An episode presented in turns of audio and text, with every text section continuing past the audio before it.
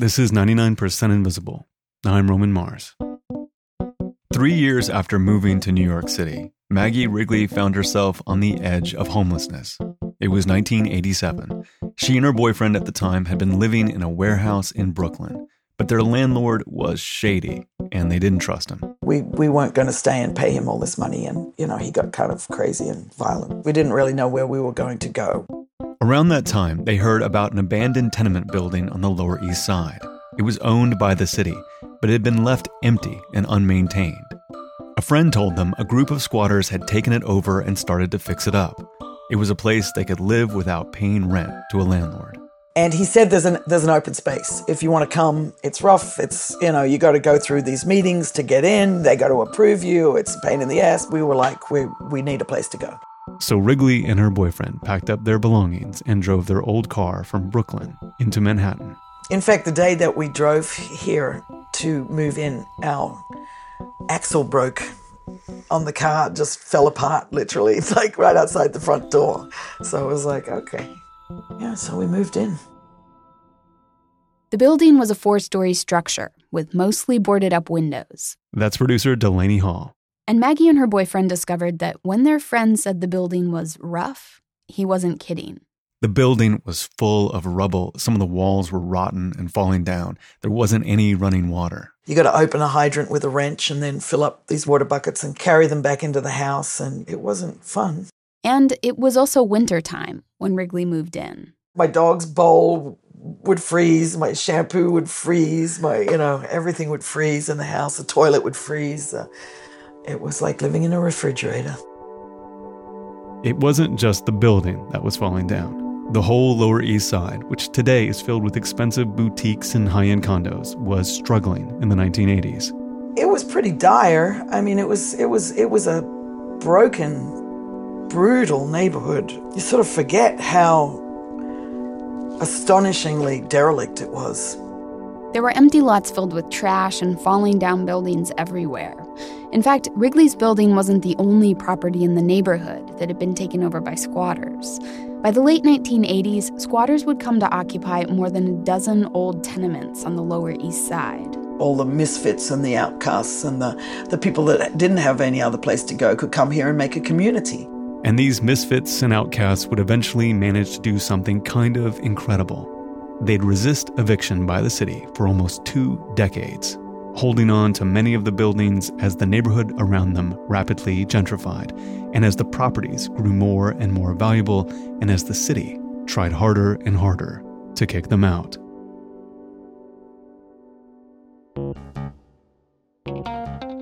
To understand why there were so many abandoned buildings in New York City in the 1980s, you need to understand how a usable building can become economically worthless. In the 1960s and 70s, New York City began hollowing out. The city lost many of its manufacturing jobs, and people with means started moving to the suburbs. In many neighborhoods, like the Lower East Side, property values started to slide. When landlords couldn't make a profit anymore by renting out their buildings in low income neighborhoods to low income tenants, they would start what's called milking them. This is Dr. Amy Starecheski. She's an anthropologist and an oral historian, and she's conducted dozens of interviews with the Lower East Side squatters, some of which you'll hear in this story. Starecheski says that when landlords, quote unquote, milked their buildings, they'd do all they could to extract maximum profit from them. So they were trying to continue to collect rents, but increase their profits by not spending any money on the building. First, they would stop providing services, heat, hot water, stop making repairs. They would also stop paying taxes.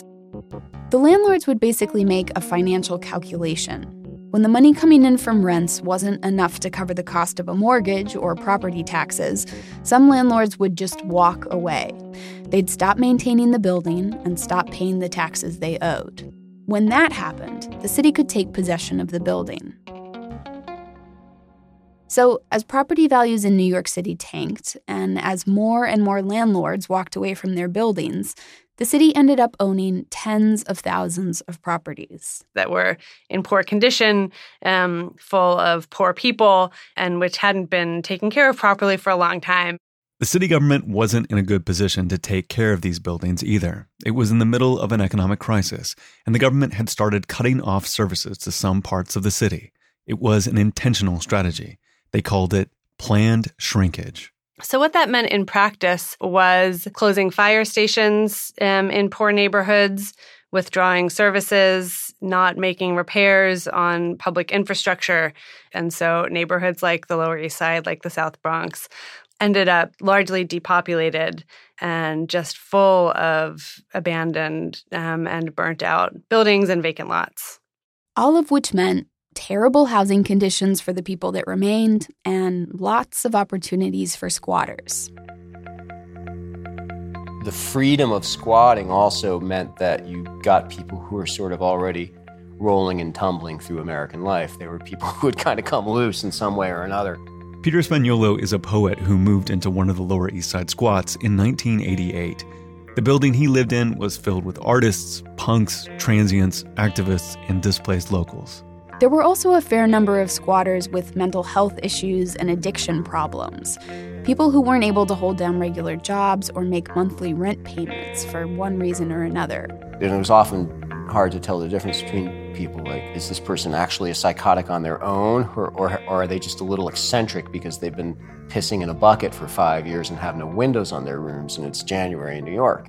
The squatters set about fixing up their decrepit buildings, clearing rubble, building stairs, reinforcing walls, and replacing windows. They illegally tapped into the city's electric grid and water system. Everybody worked together. Maggie Wrigley again. I mean, I built this house. You know, I, I raised my floors. You know, I, I wired uh, electricals.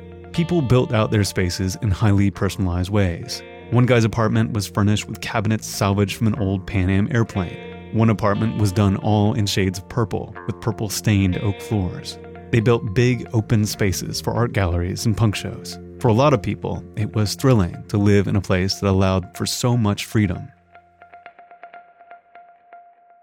And many of the squatters saw themselves as activists for cheap or free housing in a neighborhood that was plagued by homelessness. Uh, you saw it everywhere you went in New York City, every neighborhood. Uh, it was especially true on the Lower East Side, in the neighborhood, you know, east of Tompkins Square, north of Tompkins Square. Spagnuolo and some of his friends would make brochures and go hand them out to homeless people in Tompkins Square Park. And the brochure was basically like, you don't have to live like this. Within two or three blocks of this park, are dozens and dozens of abandoned buildings. You know, get together with your other folks who are living like you are and go take a building. From the early to mid 80s, the squatters didn't face much active resistance from the city. From time to time, city officials would come by and brick up their windows and doors, but the squatters would just smash through the bricks. I frankly thought that as long as the economy of New York remained kind of iffy or dodgy, we would be left alone you know, if the economic cycle started to started to go back into a cycle of investment and reinvestment in the city, I figured we were probably screwed. When the squatters took over the buildings on the Lower East Side, they were tapping into a long American tradition of laying claim to land by occupying and developing it. In 1862, the federal government was trying to encourage westward expansion and settlement, and so Congress passed the Homestead Act. It opened up millions of acres of land in the American West to settlers. If the settlers farmed the land and improved it, then after five years they could file for a deed from the government and take legal ownership. At least legal in the eyes of the US government, not necessarily the native peoples who'd lived on the land for thousands of years. By the 1960s and 70s, the idea of urban homesteading had taken hold in cities. Local governments would offer cheap or free houses to low income residents provided they worked on the buildings and brought them up to code. This was known as sweat equity. And some of the squatters in New York basically saw themselves as providing a kind of sweat equity, even if it wasn't under any officially sanctioned program. Many squatters may have lived outside the mainstream, but in some ways they were tapping into mainstream American values that go way back in history. Values of self sufficiency, entrepreneurialism, pulling yourself up by your bootstraps, individual responsibility. And so squatting fits in with that story too. But the city government didn't necessarily see it that way, and as time went on, the squatters' renegade methods would draw more critical attention in a city that was rapidly gentrifying. By the late 1980s, New York City had turned a corner and was gradually starting to come out of a long economic slump. People were moving back into the city, real estate prices were once again starting to climb, and the city was beginning to reinvest in neighborhoods it had long neglected. The issues of homelessness and housing on the Lower East Side were becoming more and more tense. Both squatters and homeless people felt like they had to fight to hang on to whatever spaces they had claimed. Do not try to kick the homeless out of the parks because if you do, you got a war on your hands, sir. A lot of the tension focused on Tompkins Square Park on the Lower East Side. The park was close to many of the squats and was the place where Spagnuolo had passed out his pro squatting pamphlets to homeless people. In the summer of 1988, the New York Parks Department implemented a 1 a.m. curfew at the park. They were hoping to reduce the number of people living and sleeping there. The curfew sparked protests, which turned into riots. Many squatters were part of the altercations. A rubber ball was thrown and hit one of the cops in the head. Photographers being pushed by police there's some wrestling going on. There's somebody on The Tompkins Square Park riots were a turning point in the relationship between squatters and the city that brought a lot of the tensions around gentrification and displacement and class in the neighborhood to a head. More than ever, the city wanted the squatters out of the neighborhood. Local politicians and even some other affordable housing activists accused the squatters of not playing by the rules and of occupying buildings that were badly needed by other low income residents who had deeper roots in the neighborhood. Hundreds and hundreds of our families are living doubled up, tripled up, and sometimes quadrupled up in substandard housing, while these uh, yuppie squatters are uh, stealing from the poor, uh, living rent and tax free. This is an old interview from WNYC of a controversial city councilor named Antonio Pagan, who represented the Lower East Side. He was a housing developer turned politician, and he emerged as a particularly fierce critic of the squatters. And they're standing in the way of the development of our community by the community. As criticism mounted, the city began working harder to evict the squatters. And in response, the squatters began devising creative ways to resist eviction. Here's Wrigley again we had we we had barricades in the house and that was the mentality that we were living with you know we always had signs you can't let anyone in the house no hpd no fire no no, no con ed no nothing that was one of the things that came out of that period was this real sort of siege mentality and when the police did show up the squatters had developed a plan for how to quickly mobilize the Eviction Watch. The Eviction Watch was an organization of squatters throughout the neighborhood. Here's Peter Spagnuolo, and having your name on this telephone tree meant that in the event you were called, you would come to a squat to do what you could to oppose an eviction. Squatters would physically block police from entering the building. They'd link arms and stand in front of the door. Sometimes they'd defend the buildings from the inside, throwing paint and garbage down on the police, or buckets of urine. Sometimes they'd hide inside so that cops couldn't clear the building they would have little secret compartments and hiding places to go. And you know physically occupying the building was always the best strategy. The city was always very quick and eager to demolish a squat. But they couldn't demolish a squat with people inside. So it would it would at least slow things down. The squatters weren't just fighting the city in the streets. They also began devising a legal strategy. We had developed among ourselves the idea of adverse possession it's a legal theory, it's something you can use. Squatters love adverse possession law. The details of the law vary state by state. In New York, it says that if you occupy a piece of property for 10 years and the legal owner doesn't force you out, you can claim the legal title. Adverse possession is an interesting law because it seems to destabilize some of the things that we say that we value about private property and, and ownership. Namely, that if you own a property, you have a right to it, and it's yours forever. Adverse possession means owners have certain responsibilities, too. If you abandon your property and leave it unused for long periods, you risk losing it. To successfully claim adverse possession, the squatters would need to meet a number of conditions, like proving they had lived in the buildings continuously, for example. Some of the squatters were wary about getting tangled up with the legal system, but others saw it as their chance to gain ownership. They hired a lawyer and started putting together a case. The judge who heard their claim found they were likely to make a successful case against the city, and he granted them an injunction against eviction until the case was decided. But before the case could be settled in court, and in spite of the injunction, the city evicted the residents of two of the buildings. City inspectors said that they were in danger of collapse. Here's Mara Neville, a spokeswoman for the housing department, from an archival interview. The occupants of the five city owned buildings on East 13th Street are squatters. And whether they've been there for five minutes, five years, or 15 years, the fact of the matter is they broke into vacant city owned buildings that were sealed. These evictions provoked the biggest showdown yet between the city and the squatters in May of 1995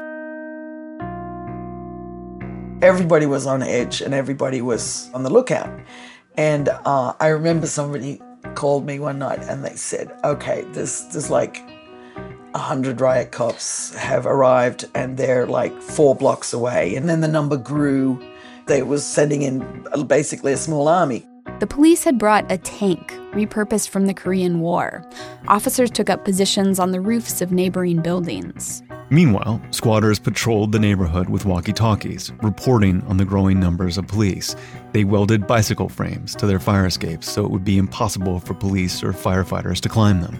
They packed their staircases with rubble to make them impassable. They poured tar on the street so police would have to march through it on their way to the buildings. And, you know, again, you know, creative responses. You know, you chain yourself to the building. You you use your piss bucket, and nobody's gonna nobody's gonna try and come near. You know, it's like it was. It's it's vile, but it's like hey, you know, you got guns, we got piss buckets.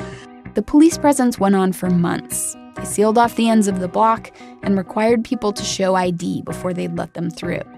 Still, the squatters wouldn't leave. And I think that that expense and inconvenience and embarrassment is part of what led the city to eventually decide that, that this wasn't the way to go and they were going to have to find some other way to deal with the squatters that were left in the buildings. Rudy Giuliani was the mayor of the city at the time, and he was a vocal critic of the squatters. But astonishingly, in 1999, a secret negotiation between the city and the squatters started to unfold. They began to discuss what had once seemed impossible legalization. I remember being surprised by the fact that we were going to have this discussion.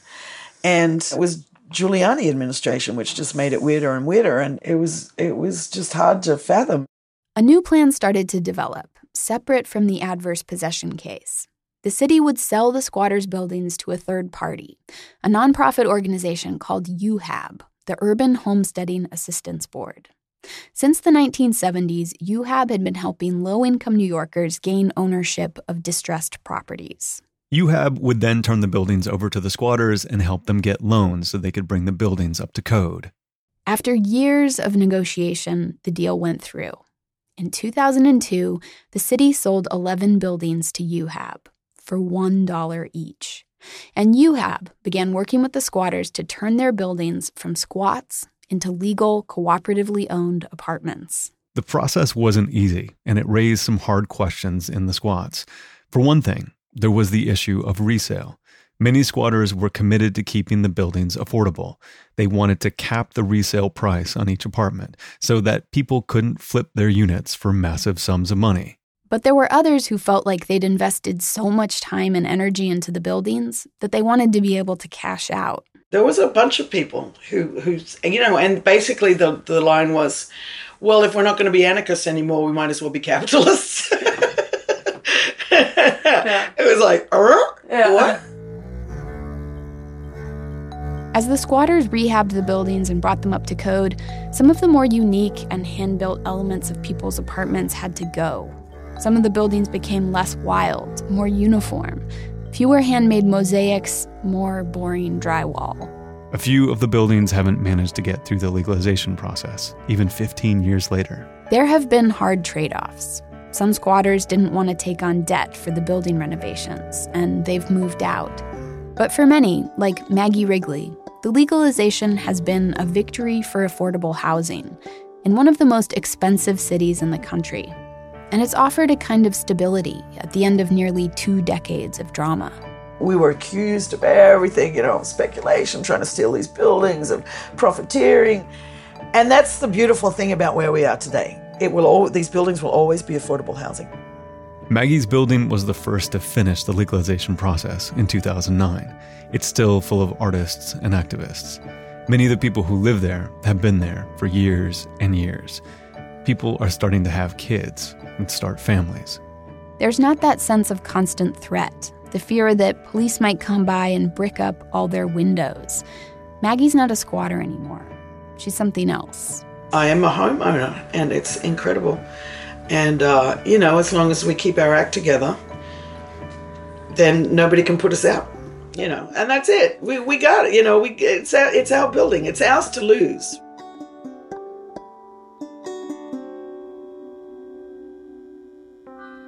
This week's episode is part of a special Radiotopia wide project welcoming a new Radiotopia podcast to the family.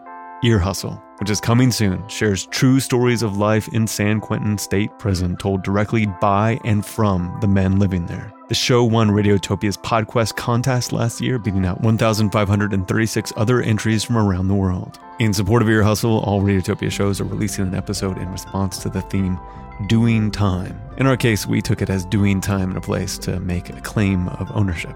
Be sure to subscribe to all the Radiotopia shows as they interpret doing time. I'm really excited to hear how all the other shows handle it. And stay tuned through the credits of this show to hear a special extra long sneak preview of Ear Hustle.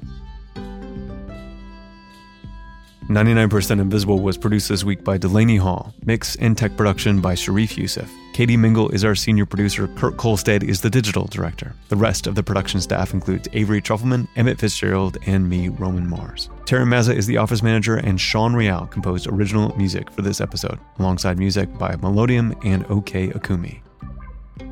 Thank you to Dr. Amy Starecheski, who provided us with oral history interviews with the Lower East Side squatters. This episode is based on her book called Ours to Lose When Squatters Became Homeowners in New York City. Thanks also to Alex Vasudevan, author of The Autonomous City. Thanks to Paul DiRienzo for his tape of the Tompkins Square Park riots recorded for WBAI and WNYC for additional archival tape. We are a project of 91.7 KALW in San Francisco and produced on Radio Row in beautiful downtown Oakland, California. Support for 99% Invisible comes from Article. Patio season and warmer weather are just around the corner, and Article has launched a new collection just in time for summer entertaining. The collection includes furniture made from proven, outdoor friendly materials like teak, solid acacia wood, granite, galvanized steel, and rattan. Many of the pieces are versatile enough to work both indoors and outdoors and can suit a variety of styles, like bohemian, industrial, and mid century.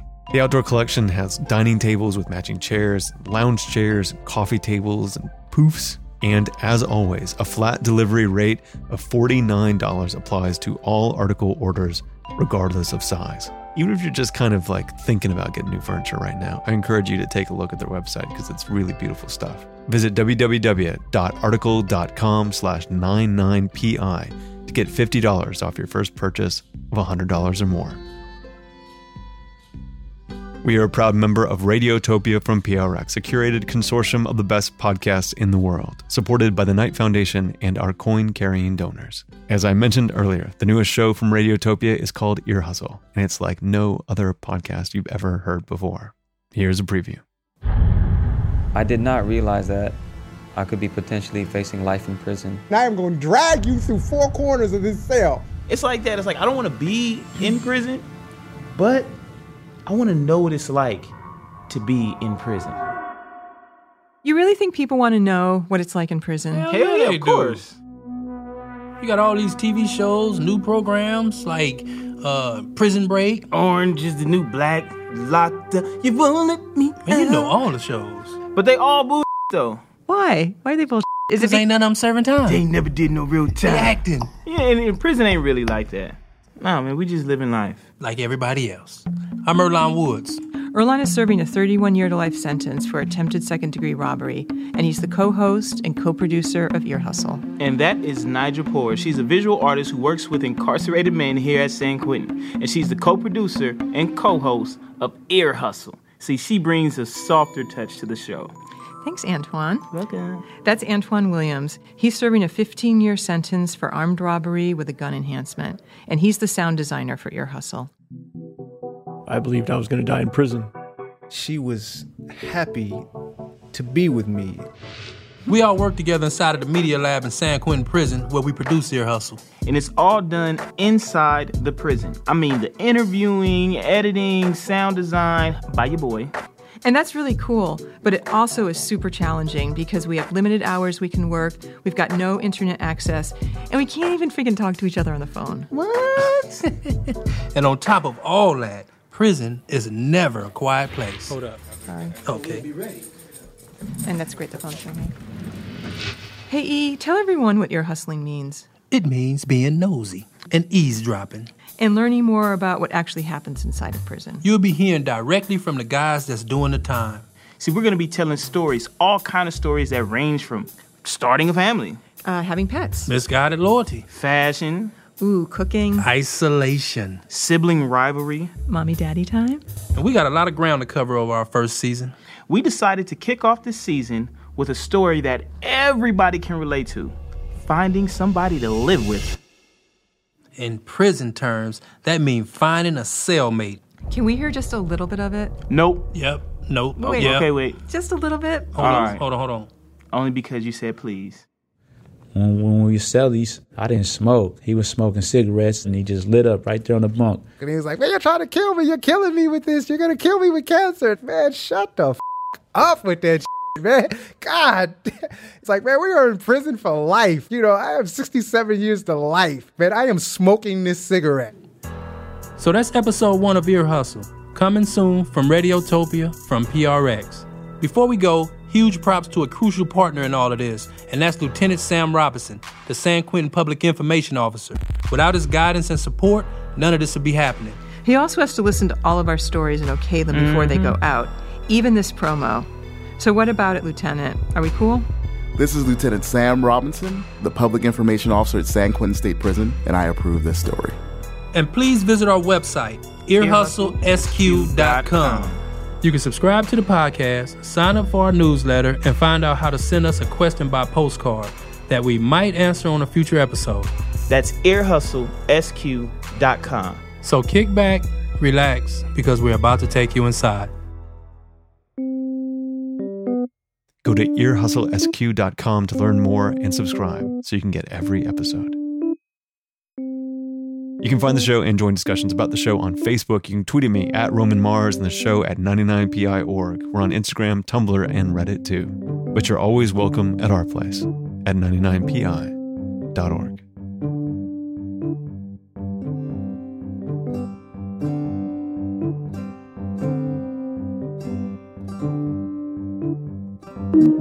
Radiotopia.